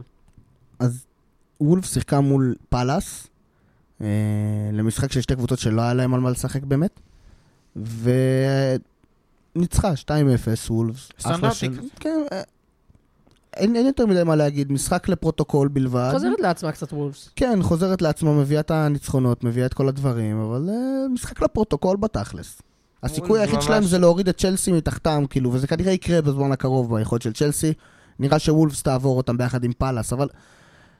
וולפס זה ממש קבוצה של, של בית וחוץ, היא מאוד מזכירה את uh, ברנפורד, דיברנו עליה לא מזמן, היא, היא מנצחת בבית קבוצות כמו, כמו ליברפול, את ווסטהאם, שהיא לא ראה, טוטנאם, צ'לסי, ברנדפורד, פאלה שנמצאת בתקופה טובה, אבל בחוץ היא מפסידה ללסטר, היא מפסידה גם לליברפול שניצחה, היא מפסידה לניוקאסל, היא... זה... וולפס בבית נראית גם...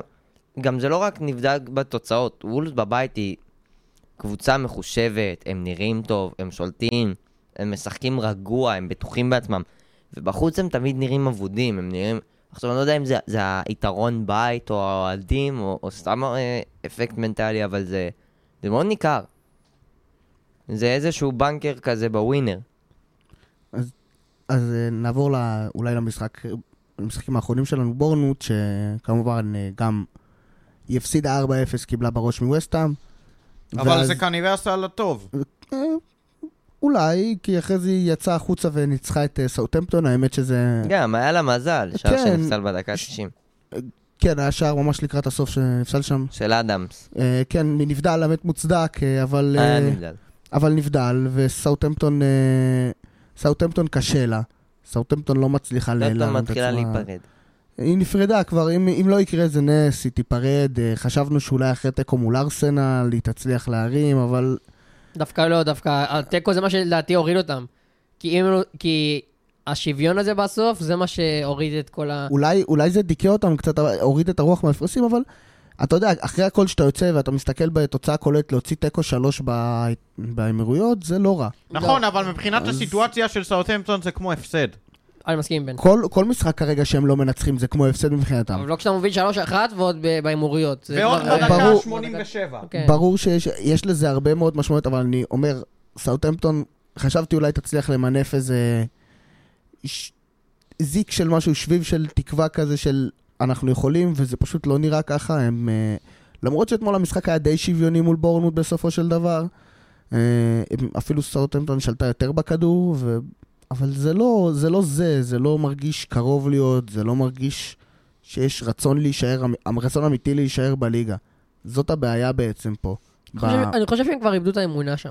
זהו, אין להם רצון, זה לא נראה כאילו הם רוצים להישאר בליגה, הם אומרים, כאילו הם השלימו עם הירידה, נחזור, נבנה שוב, נעלה בעונה הבאה. וגם בורמות זה ממש דוגמה טובה לכמה הרצון הזה יכול יכול להשאיר אותך בליגה, כי אני חושב שמבחינת איכות סגל, או אפילו איכות טקטית, כמו שאמרת, סאוטהמפטון שלטה יותר בכדור, ולדעתי סאוטהמפטון הייתה נראית הקבוצה הטובה יותר מבחינת איכות משחק. היא הייתה קצת יותר טובה גם במשחק, בבנייה, הכל. וגם נגד ארסנל, היא לא הייתה, שוב, היא לא הייתה ברמה של ארסנל, אבל היא גם לא עקצה שלושה שערים, היא לא הייתה פריירית, אבל הרצון הזה בסוף זה מה שדוחף אותך מעבר לקו. שאתה רוצה את זה יותר, שאתה נלחם. וזה למה בורנמוט נמצאת מעל הקו האדום, בפער אפילו שמביא לה קצת שקט נפשי. וסאוטהמפטון מקום אחרון. אני אמרתי את זה לא מעט פעמים, אז אני אגיד את זה שוב, אה, מוריד את הכובע בפני גרי אוניל, ועוד סיבה שאני צריך להגיד את זה, למה? כי מתוך ששת המשחקים שלה בחודש אפריל, בורנמוט ניצחה ארבעה מהם, אה, את זה כולנו יודעים, אבל שלושה מהם היו מחוץ לאצטדיון של בורנמוט, מחוץ לויטליטי סטדיום. זה התחיל מניצחון על לסטר, ואז לשער הדרמטי של אוטרה על טוטנאם, שזה לדעתי שער ההישרדות שלה כמובן, עם כל הכבוד לשער של טברניאר אתמול, וכמובן השער של סאוטהמפטון, ואני אגיד לכם למה השער של אוטרה בעיניי נתן לבורנמוט את הרבק ואת האמונה שהם יכולים לעשות את זה יותר מכל גול אחר, כי כמו שאיתי אמר על סאוטהמפטון, אם בורנמוט לא היו מצליחים לנצח את טוטנאם אחרי ש... הצ'ריז היו בעמדה מבטיחה, אני חושב שזה היה משפיע עליהם לרעה, אבל לא, למרות ההפסד הכואב מאוד לווסטהאם, שרק במזל לא נגמר גבוה יותר, גארי אוניל אושש את השחקנים כמו שצריך, ובורנמוט כנגד כל הסיכויים בדרך להישאב לעוד עונה, אבל כמו ששאלנו עם אסטון וילה ועם צ'לסי ועם עוד קבוצות, מה הלאה? אז ווסטהאם אה... הגיע למשחק בית. שידענו הפרק הזה כל כך הרבה פעמים, כן, ווסטהאם, אז... אבל עוד לא דיברנו על המשחקים שלהם. אז הגיע הזמן. אז הגיע הזמן, וכמובן ציינו שהם פירקו את בורנמוט ארבע אפס במחזור ה-שלושים ושתיים, די בקלות. ווסטהאם באופן כללי צריך לדבר על זה שהם תופסים מומנטום. כשהם תופסים מומנטום, זו קבוצה מאוד מאוד קשה לנצח, לפרק אותה ולנצח אותה. זה ווסטהאם של עונה שעברה, שהיא הייתה בטופ סיקס כמעט כל העונה. זה, היא מציגה יכולת, היא שלטה יותר, היא בעטה למשל מול בורנמוט עשר בעיטות למסגרת מתוך שמונה עשרה אפשריות, שזה אחוז מאוד גבוה, ארבעה שערים, שיחקה כדורגל שוטף, תכלס, תכלס היא די, די במצב טוב להישאר בליגה, היא לא אמורה לרדת, אם היא לא תעשה שטויות יותר מדי, אז... לא, אני חושב שכבר היא... אז היא הגיעה, כן, היא... ברחה משם... יותר, כאילו, זהו, סיפור שלה גם הוא... בדיוק, אם היא לא תעשה שטויות ותפסיד עד הסוף, אז היא תישאר בליגה. גם אם תפסיד עד הסוף, לדעתי, זה... שיש רק קבוצות מתחתיך שהן לא לוקחות נקודות. עזוב יותר חלשות, הן לא לוקחות נקודות. הן רבות מי רוצה לרדת כזה. בדיוק, אז גם אתה יכול לעשות את כל המשחקים עד סוף העונה, זה כבר פאר גדול מדי. מסתכלת מהצד ו... ומחככת ידיים בהנאה כזה. גם, ווסטהאם סיפחה את עצמה הרבה פעמים מהעונה, אבל היא אף פעם לא... לא באמת הנראה, אנחנו גם, אני חושב שכולנו היינו בהסכמה על זה כל פרק ש... שווסטהאם עוד הייתה חלק מהדיבור הממשי, ואולי תרד וזה. אף אחד מאיתנו לא באמת האמין שהיא, שהיא מסוגלת לרדת. יש לה איכות סגל, וזה גם... עזוב סגל. יש סגל טוב וקבוצה לא טובה. ראינו את זה קורה בהרבה מובנים. צ'לסי זו דוגמה טובה, אבל הם קבוצה טובה. פשוט לא, לא תמיד. כשזה עובד, בדיוק. זה עובד טוב. ורק היו צריכים למצוא את, ה, את הנוסחה, את הנוסחה, בדיוק. את הנוסחה שזה יעבוד לז, למשך זמן. אז...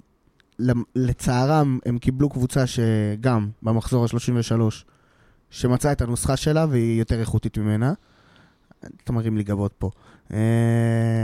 אני אומר, היא מצאה את הנוסחה שלה וכן, אז שתי קבוצות שהגיעו בכושר טוב במחזור ה-שלושים ושלוש, ליברפול הגיע לווסטהאם.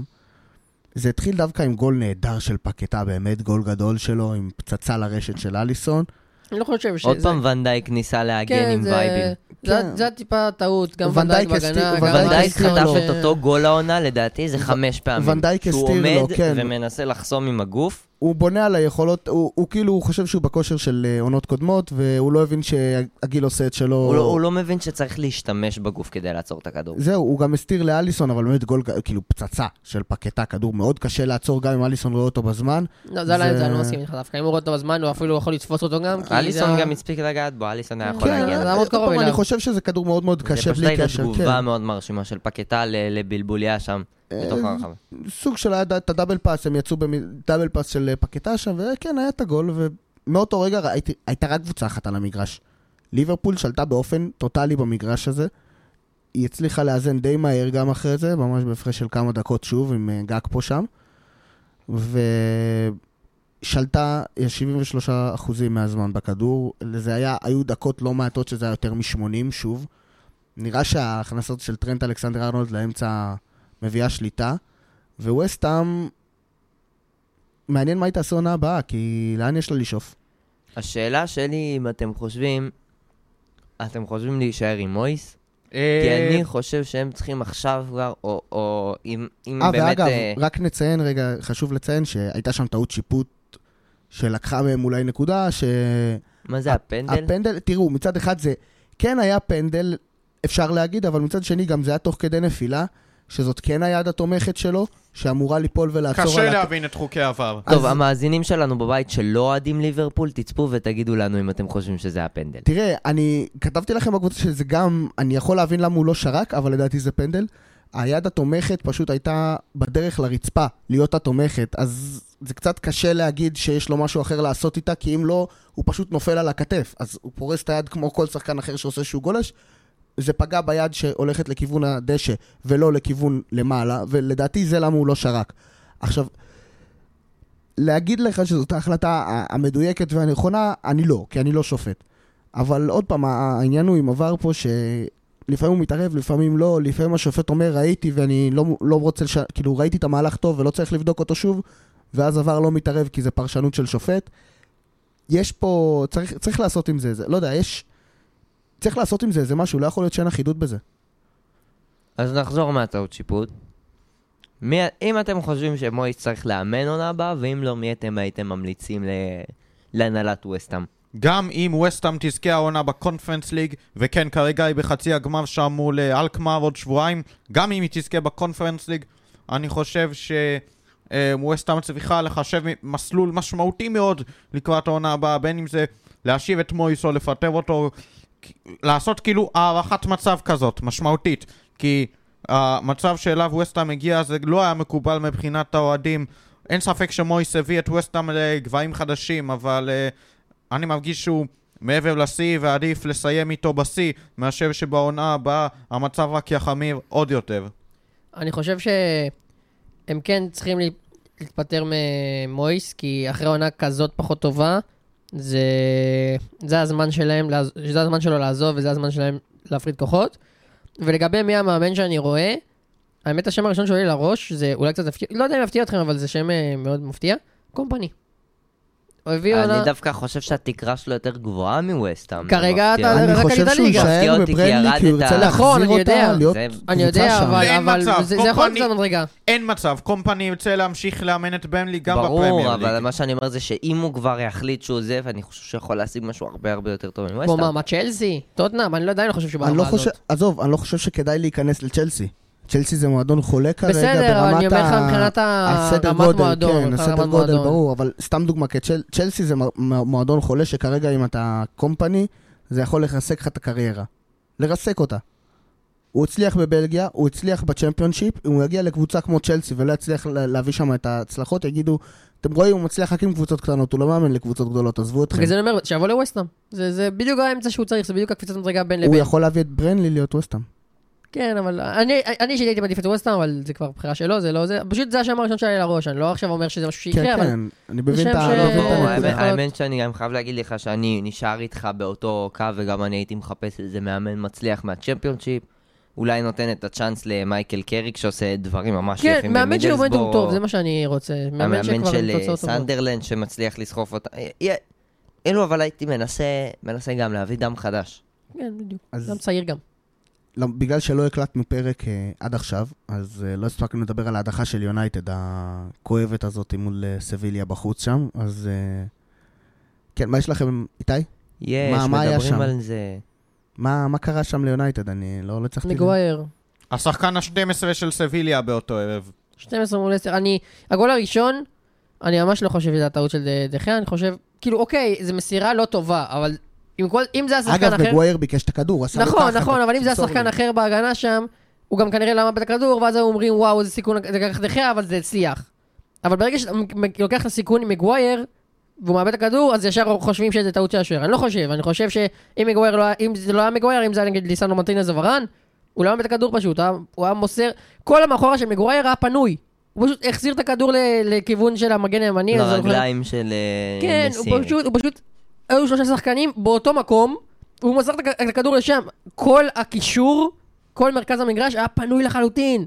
אם הוא עוזב את הכדור, זה פשוט היה שם דרך ממש ריקה של שחקנים, וזאת הייתה הטעות. המסירה למגורי היא לא הייתה מסירה טובה, אוקיי? אבל זה לא טעות.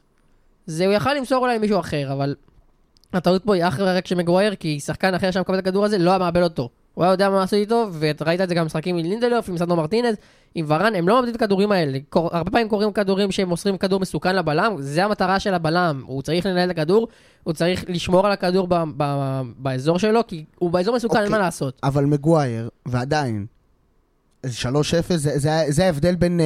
בין מגווייר, החיסרון של ברונו, שלדעתי זה חיסרון. חיסרון okay, של ברונו היה זה הרבה יותר משמעותי, יותר משמעותי מ- ממגווייר. בדיוק. זה, זה, זה השחקן המוביל כרגע בקבוצה. ויכולת גרועה, מה נעיד לך? לא הגיע למשחק בעצם. זה, זה גם, לא יודע למה, אבל זה פשוט דבר שקורה בין יונייטד בחוץ. זה גם לא סוד, יונייטד ברגרסיה בחודשים האחרונים. אחרי שהיא פתחה את העונה, גם בשיטת משחק, היא פתחה את העונה בדומיננטיות, היה משחקים שהם היו פרי פלואוינג, היו משחקים יפה, היו... חוץ משתי המשחקים הראשונים, אתה תשכח את ה... כן, אותם אני מכחיש. אוקיי. היה איזשהו... וואי, יונייטד טיפוסי. העונה התחילה בשתיים אחת על ליברפול.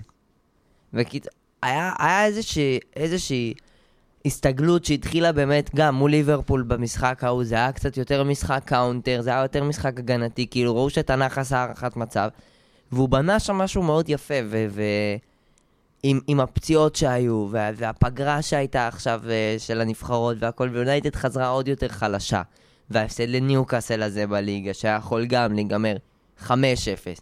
גם הניצחונות בגביע, על ווסטהאם, על פולהאם, לא היו משכנעים. אפילו על ברייטון, העלייה לגמר, לא היו משכנעים.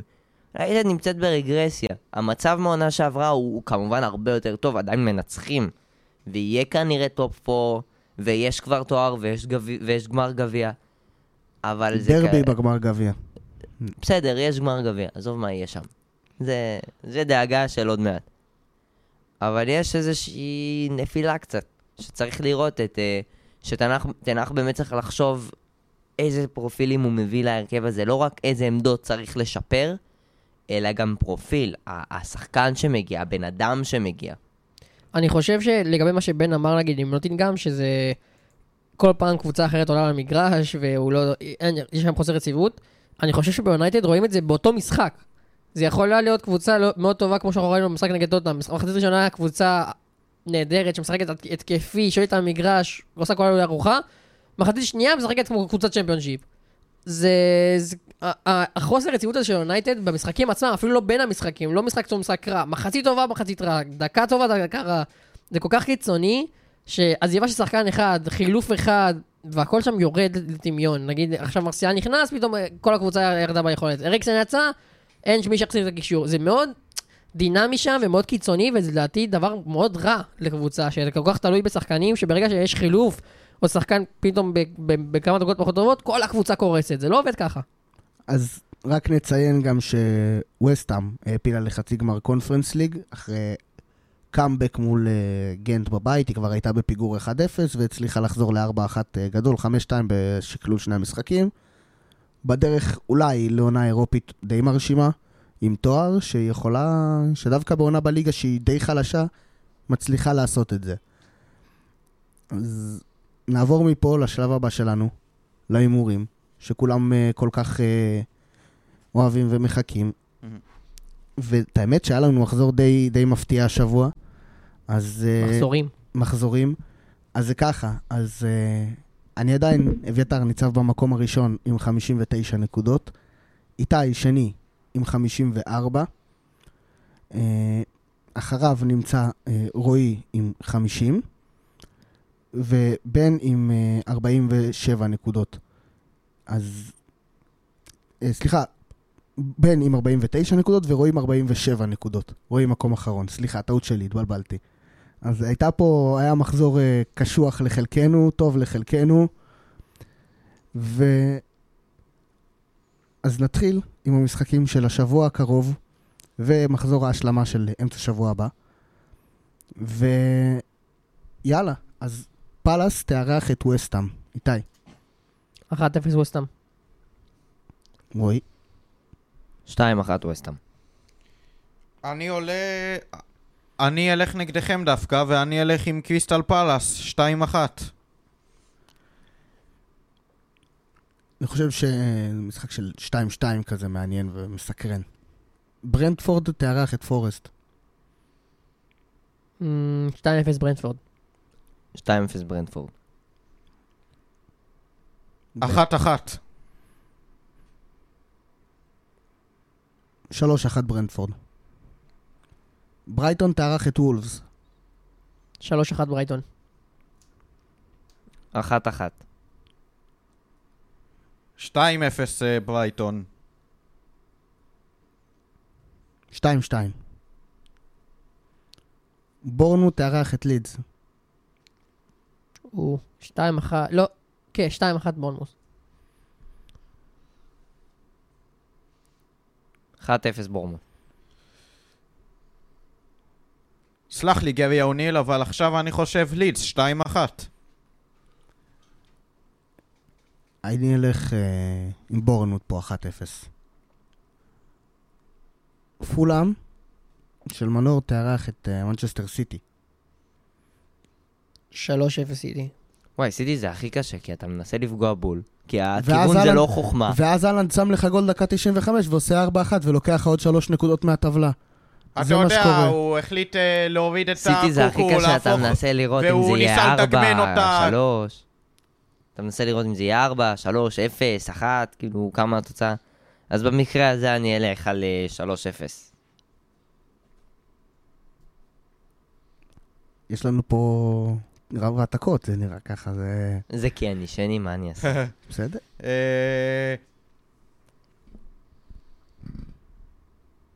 שלוש אפס אני לא אגיד, אבל אני אגיד... כן, שלוש אחת סיטי. אתם יודעים מה? ארבע אפס. קל. הפעם. מנצ'סטר יונייטד... כן, זה קל להם כל הזמן. מנצ'סטר יונייטד תארח את וילה. אני חושב ש... יונייטד נצח את המשחק הזה, זה הפתיע, אבל יונייטד נצח שתיים אחת. ואחרי זה אתם אומרים שאני מעתיק. שתיים אחת. שני מעתיקנים. למה שני? אני אומר ראשון. אתה יש לך מזל אתה.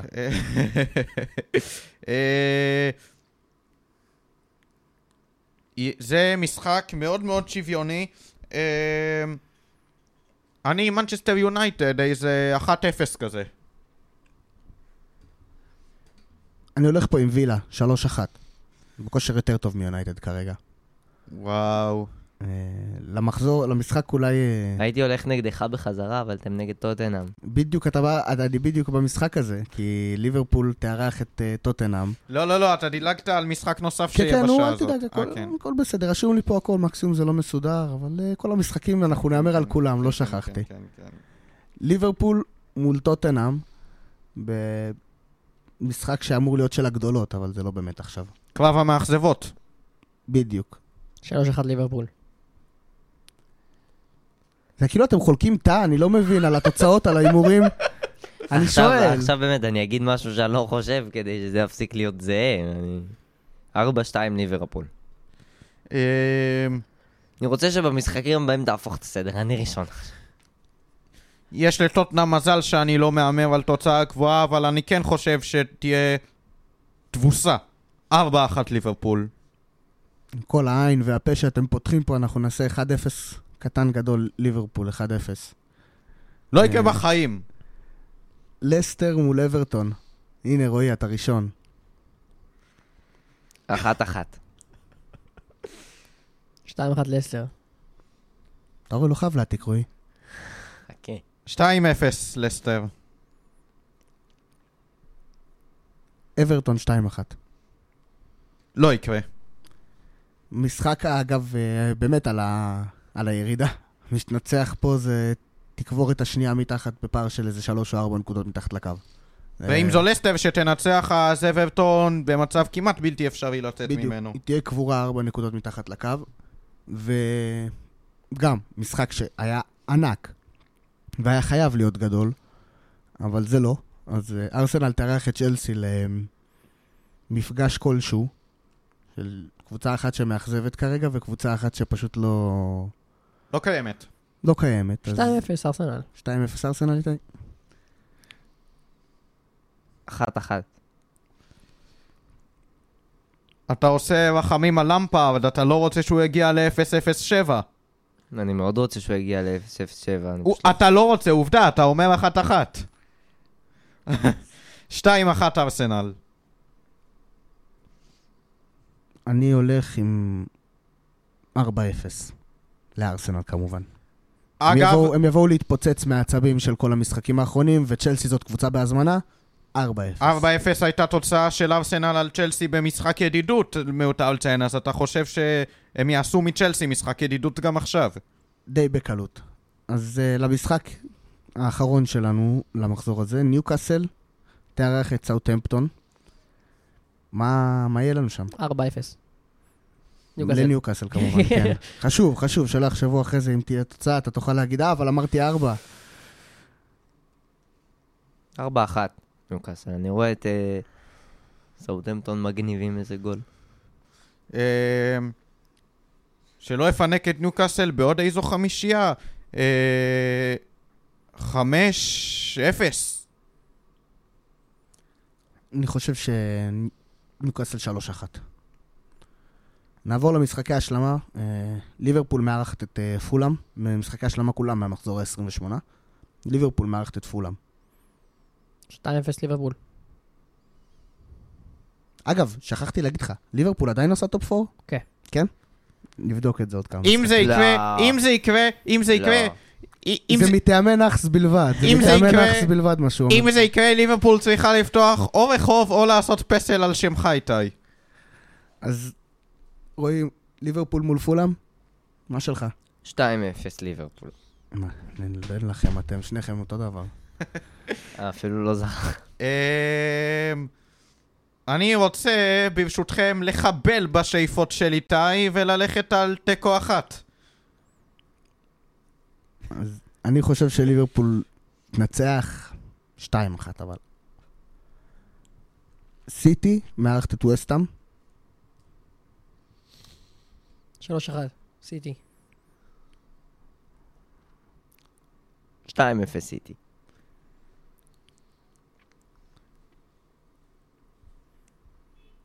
ארבע אפס סיטי. אני הפעם אגנוב לך את התוצאה, איתי. שלוש אחת. יהיה תוצאה אחת שנגיד לבד או ש... יש פה איזה אחת, הנה נגיד ארבע אפס על ניוקאסל. ארבע אפס של ניוקאסל אמרת לבד נגיד. ברייטון מארחת את יונייטד. אחת אחת. אחת אפס לברייטון. שמחפשת מיותר לציין לנקום על ההפסד בחצי הגמר, ואני חושב שהיא גם תעשה את זה עם שתיים אחת. שתיים אחת ברייטון אתה אומר, אז אני אלך דווקא עם יונייטד פה, שלוש אחת. אז uh, סיימנו להיום. פרק ארוך, עמוס, שמונה עשרה משחקים, ים כדורגל, ואני רוצה להגיד תודה רבה לכם המאזינים, תודה רבה בן אנל. בכיף, איזה מחזור משוגע היה, אה, שרק נמשיך ככה. לגמרי, תודה איתי זלצר. תודה רבה, נחכה לחזור הבא. מחזורים משוגעים ליתר דיוק. ורועי קרני, תודה רבה. תודה רבה, ותודה רבה לאיתי על התוצאות. כיף וכיף, בשביל מה אני פה. ותודה גם לאיתי על הנבואה של ליברפול. אז אני הייתי אביתר יחזקאלי. עד הפעם הבאה, ביי ביי.